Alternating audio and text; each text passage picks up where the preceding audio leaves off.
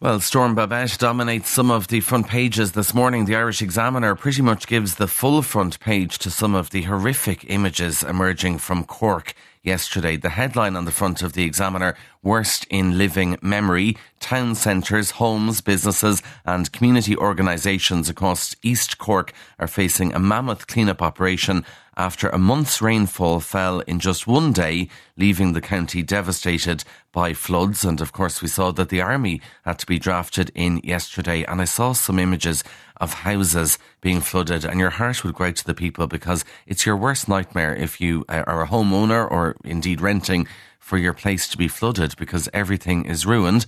Uh, we will be talking to Cork Senator Tim Lombard shortly on the show, and there are question marks now over whether the rainfall in Cork was so bad that it should have been a red warning rather than an orange warning. And also, do we need a proper flood warning system in Ireland. We don't seem to have it, and then people are taken by surprise when their homes and businesses are flooded. Anyway, that's the front of the Irish Examiner. Several of the papers go with the Ashling Murphy murder trial on the front pages. The Irish Sun, Ashling kicked very hard. The Irish Daily Star, she kicked out and screamed for help. Then the Irish Daily Mirror's headline, Ashling was crying out for help. And the Irish Daily Mail, eyewitness in Ashling Murphy murder trial, tells court, I could see her kicking her legs, completely distressed podcast that was her crying for help. A man was seen crouching over a woman's body, holding her down while she was frantically kicking her legs in a cry for help. The Ashling Murphy murder trial has heard yesterday, and of course, that trial continues today. The Irish Independent goes with the row over the budget funding for the HSE for next year. Ministers are furious at HSE bosses' criticism.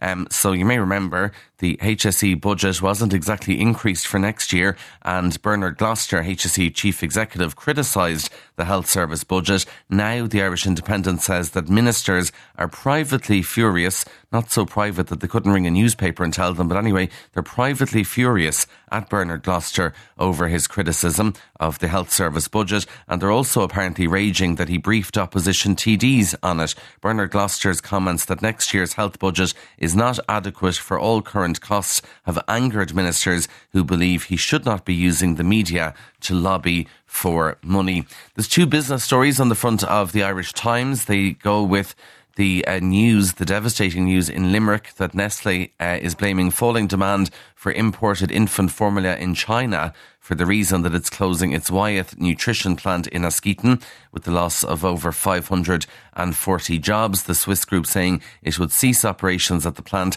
in the first quarter of 2026. And as we heard in the news there from local TD Richard O'Donoghue, it's not just the 540 plus jobs, it's the contractors, it's the, the local businesses who do business with this plant who will also suffer. And the question would be, how do you replace 540 jobs in an area like Askeaton in Limerick? It's going to be very, very difficult. So that's the first business story. The second one on the front of the Irish Times is uh, a very famous hotel in Dublin, the Clarence, owned by U2. Well, not anymore. U2's Bono and The Edge and their business partner Paddy McKillen have sold the Clarence Hotel to the Dean Hotel Group, owned by Paddy. Sorry, so they own the hotel with Paddy McKillen Sr., and they've sold it to Paddy McKillen Jr. and Matt Ryan in a multi million euro transaction. So while Mr. McKillen Jr. and Mr. Ryan have held a leasehold for the Wellington Quay Hotel since 2019 and they had been managing its operations, they've now taken full ownership of the property. So that's the end now of the association between U2 and the Clarence after more than three decades of ownership. We don't know how much they made on it, but uh, Bono and The Edge certainly make a lot of money through all their different ventures. Couple staying with the, the music industry, a couple of interesting stories in the papers. Inside, there's an exclusive in the Sun. If you're a Madonna fan, You'd be interested in this.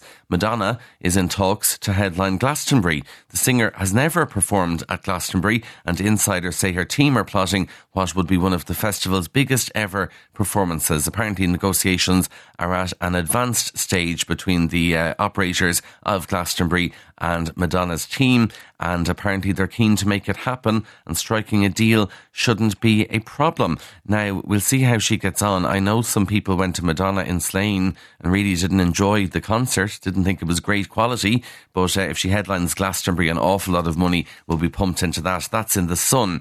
Then further gig news in the Star. If you're a fan of Tommy Tiernan, uh, don't bring your phone or your smartwatch to his gig. Certainly across the pond, because Tommy Tiernan fans, according to the Star, are going to be kicked out of his gigs if they're spotted using their phones or their smartwatches. So he has a tour on the US West Coast this week, and he's adding extra LA dates because there's big demand for Tommy across the water. And organisers at the gig are going to hand audience members these pouches for their phones so that there'll be a phone free environment. But in a new twist, smartwatches are also included in the ban. And the organisers say that the event is a phone free experience. Anyone seen using their device during the performance will be kicked out. They'll be escorted out of the venue. And in February at his Vicar Street gig, Tommy was the first Irish performer to ban phones. So a big crackdown there. You'd imagine uh, he won't be the last to do this. The Telegraph, by the way, if you're a fan of going to events in the evening, interesting one. The National Theatre in the UK is going to start its shows at half six in the evening. So we're all aware, you know, you book a gig or a theatre performance or whatever. Usually it starts around eight. They're changing it now to half six because the audiences want to have more time to eat, talk about the performance, and get the train home after the show. The company will trial earlier performance times on Tuesdays and Thursdays from February. I have to say, I love this idea. And if you're listening to Breakfast Briefing, you're probably one of those who gets up early in the morning, going to a gig at eight o'clock, mightn't get home till about 11. It's a bit late. Love this idea of half six, although I'm not sure I want my dinner after the show. But apparently they did their market research, uh, interviewed more than 8,000 people, and the respondents say that they would enjoy the evening more if they'd more time after the show to have dinner, travel, and be able to talk about the show with their friends. We'll see if it catches on. I love the idea of a show at half six rather than eight o'clock. Final story comes from the Irish Times. We'll have more on this on Breakfast Business with Joe Lynam from half six this morning here on Newstalk. But basically, Thursday is the new Friday. Working from the office on Fridays is continuing to decline. There's a new survey out from the Dublin Chamber of Commerce and Savills uh, finding out when people are showing up in the office or when they're working from home. And Thursday is now the day with the greatest number of employees physically in the office. So the talk is that Thursday is the new Friday. And then the Irish Times went off and interviewed the owner of the Palace Bar in Dublin, Willie Aherne, who says that he can feel it. He says there's definitely a different dynamic. Between five and nine would have been very much a suits and office crowd, but that's more or less gone now on a Friday. A lot of places are feeling it. And I was thinking there, um, some of my friends as well, I can think of at least four of them who work from home on a Friday uh, they definitely go out on a Thursday night, prefer going out Thursday night because you've all weekend to enjoy having gone out on the Thursday night. And then they do maybe a Zoom on a Friday. Now, some of them don't do a lot of work after about three o'clock on a Friday. But anyway, that's the story. Thursdays are the new Fridays. Those are the stories making the headlines in the papers.